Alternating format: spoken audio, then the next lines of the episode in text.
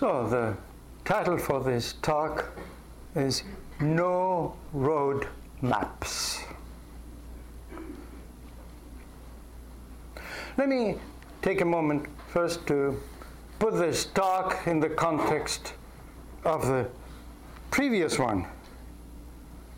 I'm, not implying that you need to have listened to those. Most of you have, of course, but some may, may not. I don't know.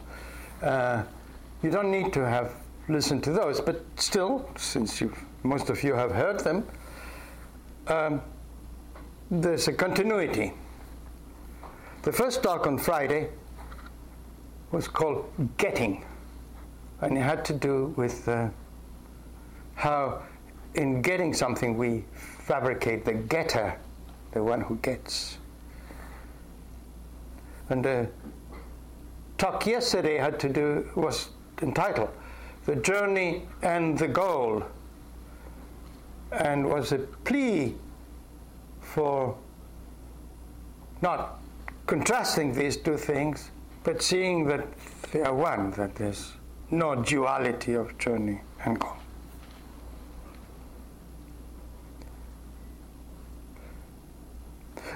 In other words, the two talks that meant to shift the attention from the goal, the end of the road, if you wish, to the journey itself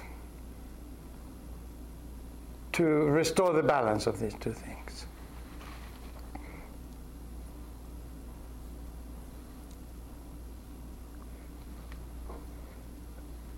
In doing that, the key question is are we ready, willing, capable to be present for the journey?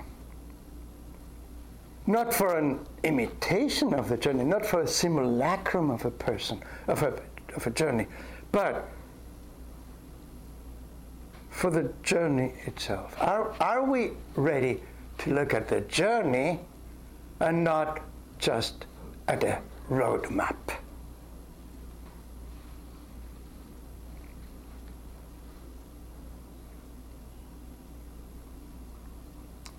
No road maps. If I may try to read Raquel's thoughts. Sorry about that. I can imagine her thinking, look who's talking. I have a, a couple of boxes, big boxes full of maps. Of course, you know, some maps can be useful when driving. I'm sure that many of you will very appropriately have a map to guide them to come here. Sure, and of course, there are even electronic devices now on the cars, whatever they are. I mean, magically they tell you when to turn and things like that.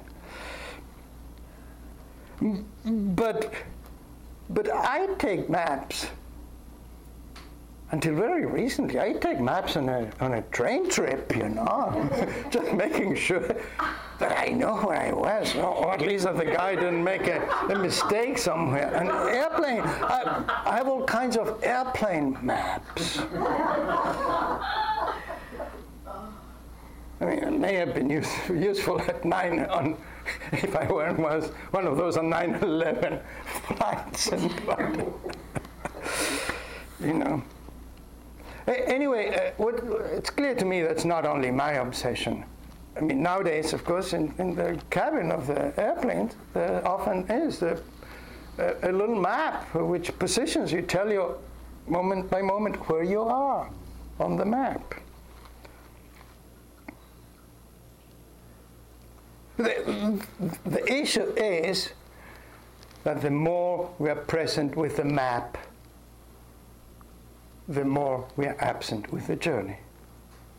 And of course, the, the, the map on the cabin of the airplane a, is, is a typical example of that. You're looking at that and not out the window.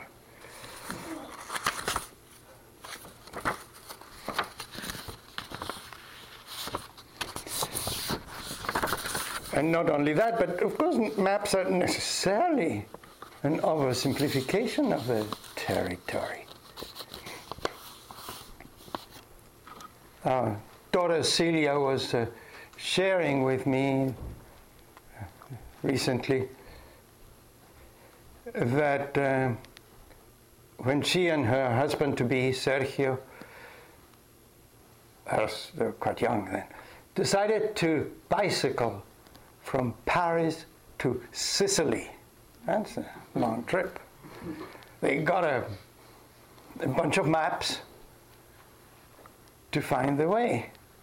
Problem is, the maps didn't depict the mountains, and the Alps were there. started showing up. but it's not just in these gross depictions that the maps fail. The map fail in all the life living details of the trip. You know, I was doing a, a one month retreat at the Forest Refuge, some two hours away from here, um, until a few weeks ago. And uh, so, in order to drive, I had to dismantle a little bit my my mind, my meditator's mind, otherwise gets dangerous. You know? Um, but um, anyway, there I was with this mixture of minds, really, driving home, and I, I look at the sign, town of Ware. Hope I'm pronouncing it right, but W-A-R-E, and uh, and my ordinary mind says to myself, "Yeah, this is where you turn left. Don't forget." And my retreat mind says, hey, wait a minute. There's a town, a real town is full of people. I mean, there's more to Ware than just turning left. a little detail, perhaps it doesn't come across so well telling it to you, but it was so vivid because it came from inside my mind telling, hey, hey, look at what you're doing.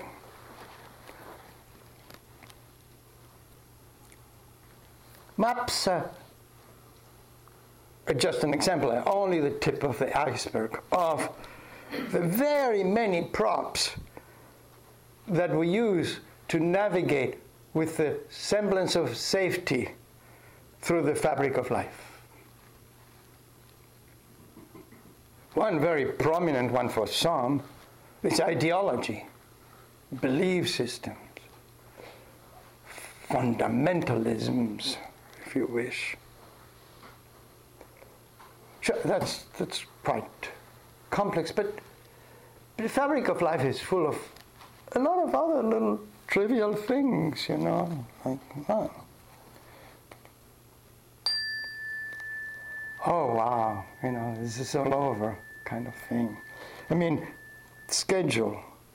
Schedule seems to give us some safety. It's not meant for that, but can be used that way. All this reckoning of time. This is a time. Hey, this is a time. I'm here at this time. You know, everything is working well. But more frequently than not, the famous list of things to do and crossing them out. And, you know, where am I on that list of things to do? List, list of things that I've accomplished sometimes that we, we go over in our mind. We don't write it down. It doesn't it, it, it look too obvious, but we do it in our minds. List of things we possess.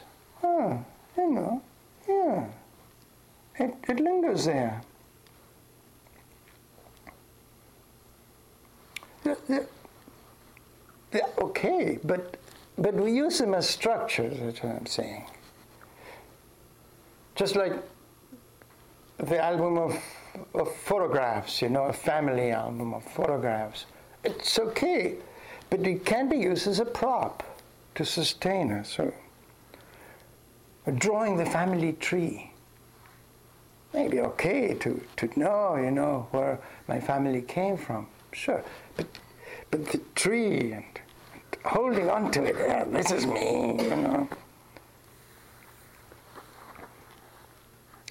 And of course, uh, computers that store all kinds of information. And, uh, and more pervasive, perhaps, is uh, handheld devices, you know, like uh, appropriate, practical, but they become part of the roadmap. And again, like the roadmap, it can be useful, but it also can be a clinging device.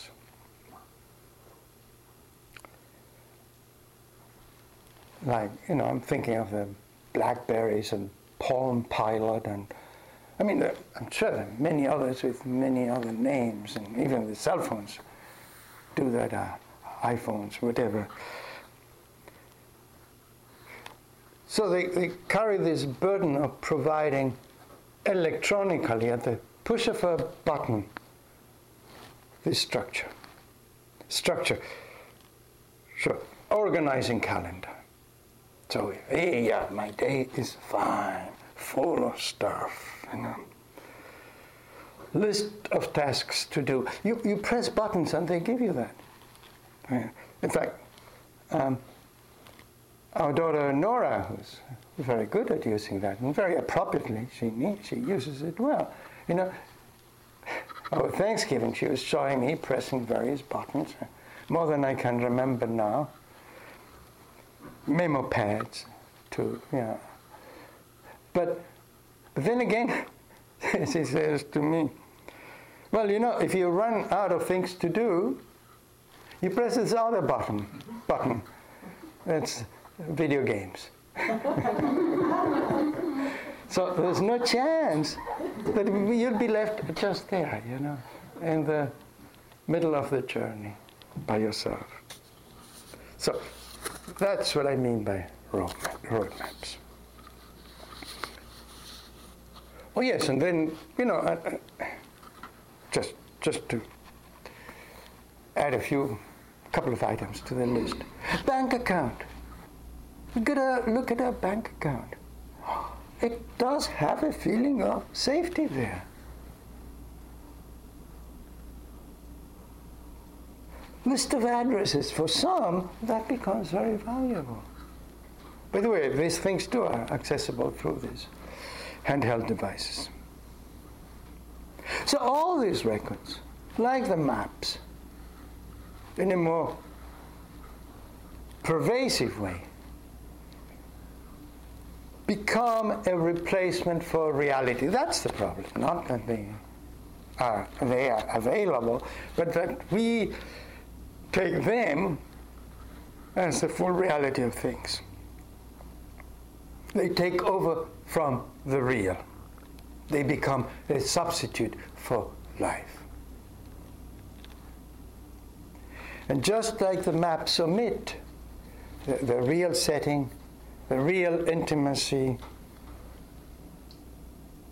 our address book too is just. Uh, purely this person, that person. Huh? No, no intimacy there. Nor, in fact, does a bank account tell us all the horrible things that are happening on behalf of our investments.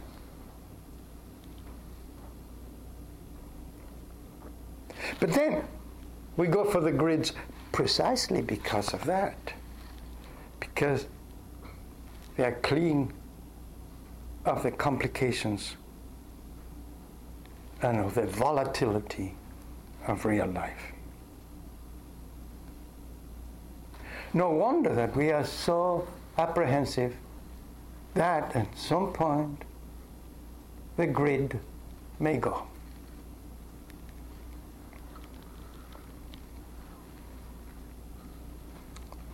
Of course, with computers, if we are careful enough, all kinds of devices to back up the data. So we back up the data, so the computer breaks down.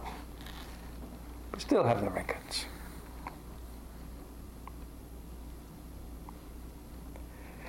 But the grid that sustains us, which appears to be outside, is really more fundamentally hardwired in here, in, in our mind. And I can tell you from first hand experience, it inevitably gets damaged with age. So, when this happens, since we don't have, as far as I know, any backup devices for the brain, interesting. Hey, a little thing you attach here. so when you need to, when we lose our, our, memory, hey, let me see. Oh yes, how are you, Carol? Carol, is it Carol?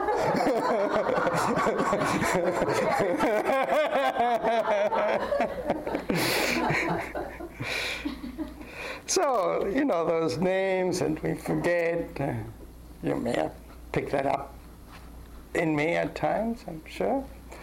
It, they're, they're small things, uh, so-called senior moments, but they are m- much more acute forms of this breakdown, like, for instance, Alzheimer's or dementia, and they become a total abomination. There's no tolerance for that in ourselves or in others.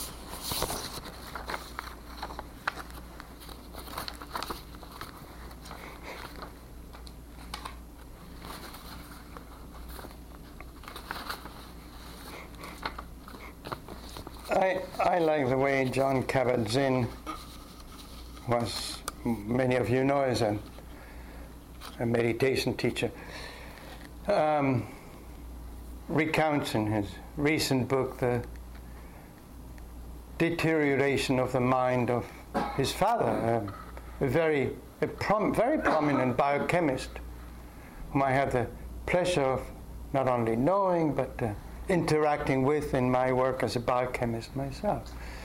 And so I would visit him in, at Columbia Presbyterian, uptown uh, Manhattan, where he used to work. He's dead now. And, um, and he was also working at the NIH. So he'd commute back and forth. And John tells, his name was Elvin Kabat. And, and John tells of Elvin having lunch one day and telling the person he was having lunch with, sorry, I, I have to leave to catch a plane to go to New York. Problem is that this conversation was taking place in New York. You know, it, maybe a little thing, but that was a harbinger of things to come. I, I wouldn't be. I mean, this could happen to me, I'm sure, this sure. Um, and so um, then he wouldn't recognize uh, his wife or his children. Amazingly, John reports that when he heard the voice over the phone, absolutely, there was direct, total recognition. So it's, not that the person has disappeared, it's simply that the, the grid, grid that supports them is not functioning the way it used to.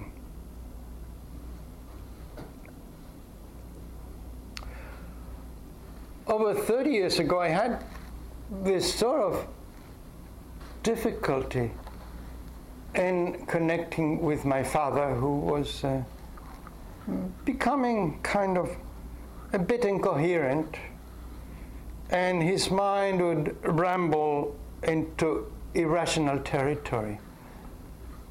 And I couldn't take it, I was terrified. So much so that I, I spaced out my visits to him. He lived, I lived in New York, he lived in Maryland at the time. with my sister and, and my mother. And um, I just uh, couldn't take that kind of look into an unmapped, the unmapped territory of his mind. At least I couldn't read his map. His map had changed.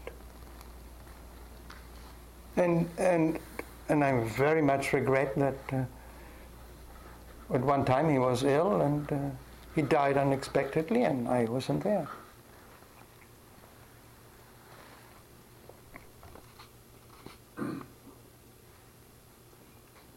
And so, I mean, I, I know very well the nature of that aversion to, to the absence of a map, even in the mind of somebody else. And, and Alzheimer is indeed a very, very aversive condition. I mean, we have great aversion to Alzheimer. I was reading that there's uh, four and a half million people in this country diagnosed with Alzheimer. They spend over a billion dollars a year in medications that have very questionable effect. A billion dollars.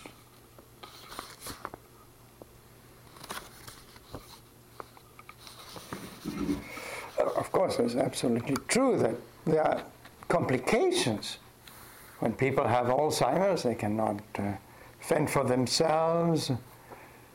But our abomination of the condition has to do not so much with that, but the fact that they have gone off the grid. That they have gone off the map of conventional thought of, of behavior and behavior. And what I would like to suggest, on the basis of my own experience and my own inability to connect with my father, is that we do use contact with people who are losing the grid of the mind, if you wish. I mean, the ordinary grid, they have other grids, I'm sure. And, and discover something about our own willingness to step out of uh, safety as well.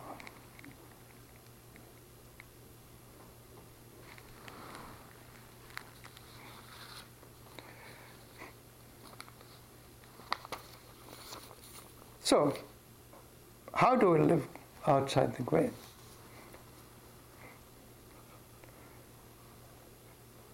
Share something from the New York Times magazine. It's a several years old article, but I think quite, by, quite powerful, to me anyway, by Steve Gettinger.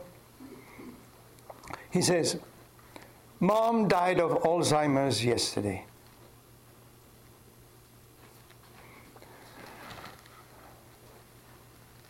As I sat by her hospital bed, watching her body slowly lose its color, a blasphemous thought struck me in many ways. Her disease had been a blessing. It had been 16 years since she first came home with a new, unspellable diagnosis and a warning from her doctor that the disease might progress the way a marble falls off a table. But for my mother, it progressed the way a balloon wafts away into the sky. There she was, still reading Karl Reiner and Anais Nin, but already forgetting to put salt in her stroganoff. Soon it was salt added to the morning coffee. Then not knowing Christmas from the 4th of July. Eventually, she was unable to form words or remember my name. Yet this regression had subtle rewards. As she, as she tiptoed back into infancy, she thought out the pleasure in little things in the process. She became my Zen master. She'd clutch a tulip and scrutinize it for an hour.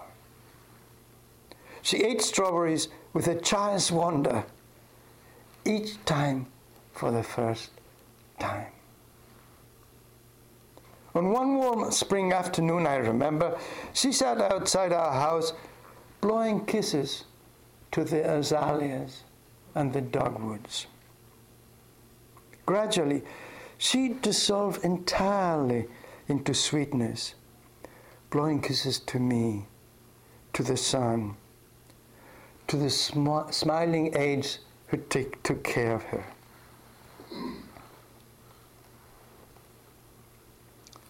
Further down, it says, she had fought depression since she was a young adult. In the 30s, they called it a nervous breakdown, right? Remember? But Alzheimer lifted that weight. Arthritis had gnarled her fingers. Gradually, she ceased to notice. She once was scared of what others thought. Now she trusted everyone.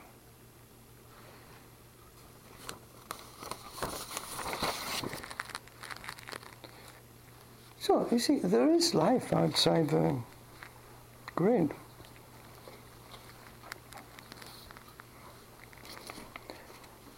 And these are, are the words of a Zen teacher, Blanche Harmon, uh, Blanche Hartman.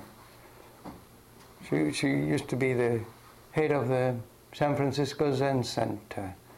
And she writes uh, in Buddha Dharma, actually, she's asked, various teachers asked about Alzheimer's. This is in the winter of last year.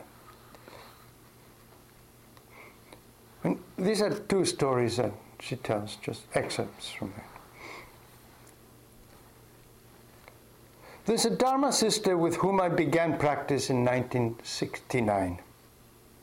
As her Alzheimer's progressed, she progresses, she bubbles over with childlike affection, greeting old, all old acquaintances with enthusiastic hugs and delighted expression of love.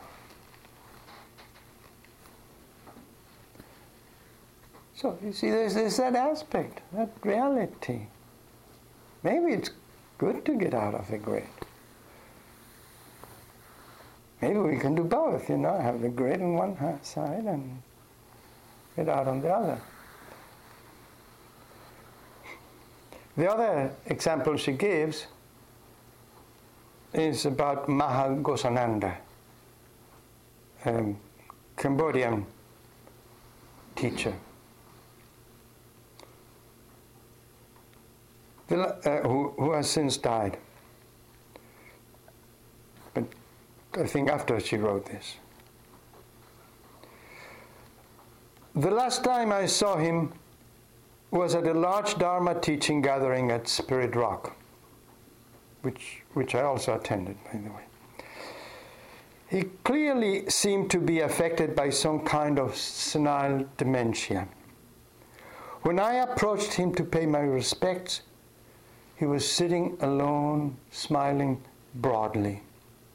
As I came closer, I was overwhelmed by the palpable physical experience of him, suffusing love over the entire world, above, below, and all around him without limit, as it says in the Maitreya Sutra. I mentioned that I was at that uh, retreat center, and I, am I've talked about this briefly at another retreat, I remember. I mentioned that I was at that center because it is so emblematic of the roadmap. Maha Ghosananda was in the same building complex where I was. Had, he had a room, I had another room, others had other rooms. He was constantly getting lost and he had no way of finding his room by trying to orient himself. So he'd stick his head in everybody's room. Oh, sorry. sorry. and uh, we also had the privilege of having these little informal groups of sharing in the midst of the, this big important retreat with the Dalai Lama and all the big figures up there, including Maha Ghosananda, who was featured uh, as a major figure. Um, and, uh, but he could never find his room, his uh, group, so he often sort of wandered into into ours. He wasn't the group he was assigned to, but it was a delight to hear him talk and teach. I mean, he, it made total sense.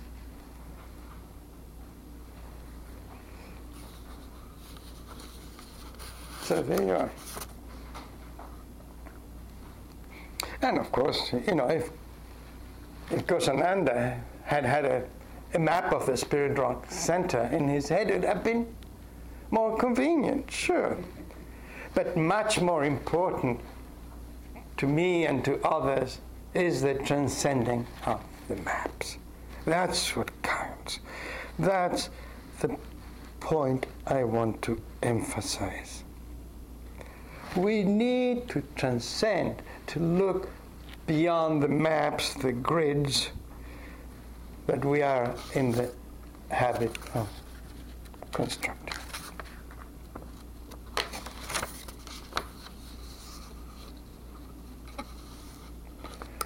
Problem is, of course, is that we are so used, sometimes even out of routine, we are so used to follow map logic that, that we even use it for our spiritual destinations. And when, when we, with the map and the destination, hey, there comes a getter, as I said on Friday, and takes over.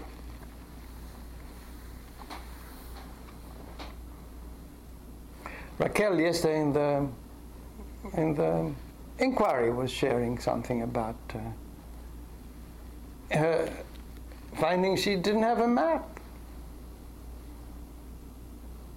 Wonderful. It may not feel wonderful, but in the end, that's the only way.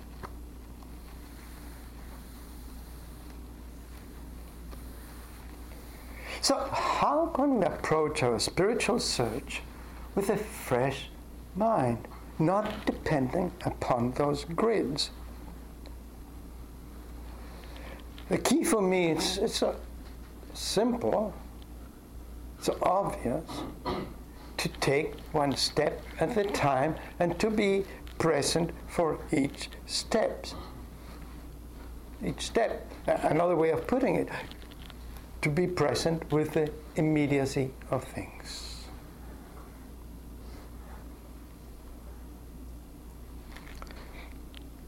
Let me share with you for a moment this uh, experience in the month uh, retreat, uh, solid, I mean solitary. It was with 30 other people or 20 other people, but uh, totally on my own. Retreat I did at the Forest Refuge until mid-November. I was there for four weeks, and on the third week, I had this dream that brought things together beautifully for me. I mean, it, it, it really it was a mind trying to teach me something. and he had almost literally to do with the road map. I was driving or being driven, or maybe it doesn't matter because you know in a dream everybody is oneself anyway. So whoever it was, we were dri- driving a car, a minibus, whatever it was, and a flood was coming. And gradually, the road began to disappear under the water. So, initially, we, the, whoever was driving, was trying to guess where the road was under the water. It wasn't visible anymore, you see. Forget it. At the end, there was no, no possibility. It was all a, a, a surface of a, lake, a ocean, whatever it is, with a, a structure of stone coming up here, stone coming up there. And we weren't floating. We went on floating. And that was it. That's very much how I felt. That the details of life were not important anymore. That I was now looking at the transcendent space, a bigger space.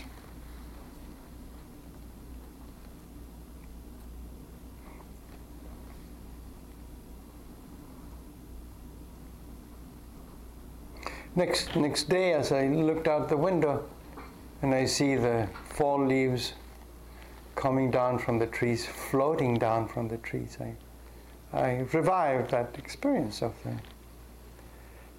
space, this time not just in the water, but in the air, empty space where things can just float and fall.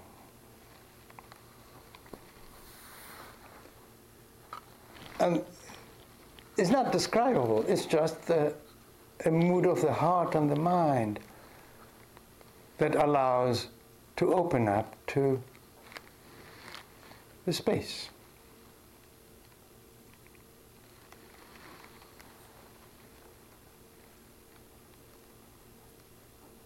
Because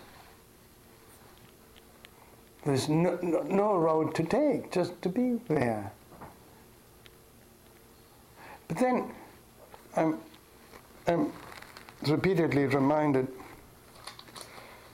of what St. John of the Cross said uh, a few centuries ago, five centuries ago. And I've, I know I've said this before, but I'm going to read it again. This is uh, largely my translation with some help from T.S. Eliot, who has plagiarized that a little bit. I mean, quite all right. But I think it's very pointed. He says, In order to arrive at what we do not know, you must go by a way which you do not know in order to arrive at what you do not fancy, you must go by a way wherein there is no ecstasy. Look at that. Look at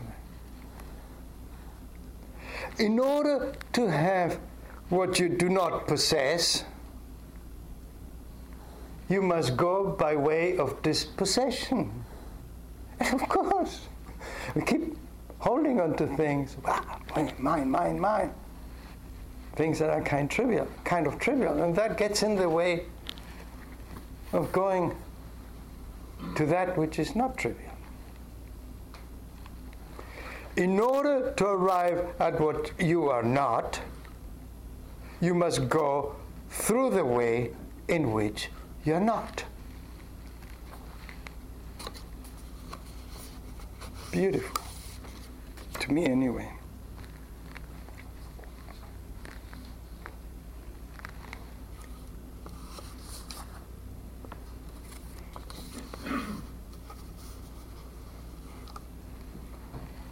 Me close with the words of the Buddha that, uh, to me, sound uh, resonate with Saint John of the Cross.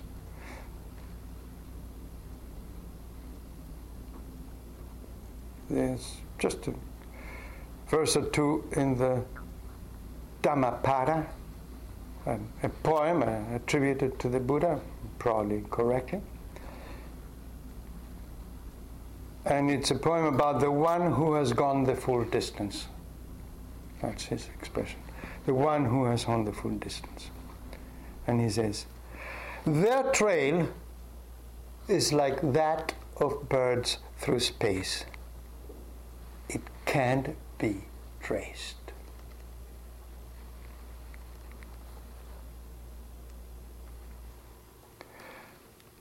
And so I add, that's how our trail needs to be without traces. Unlike birds, we need to learn to be free.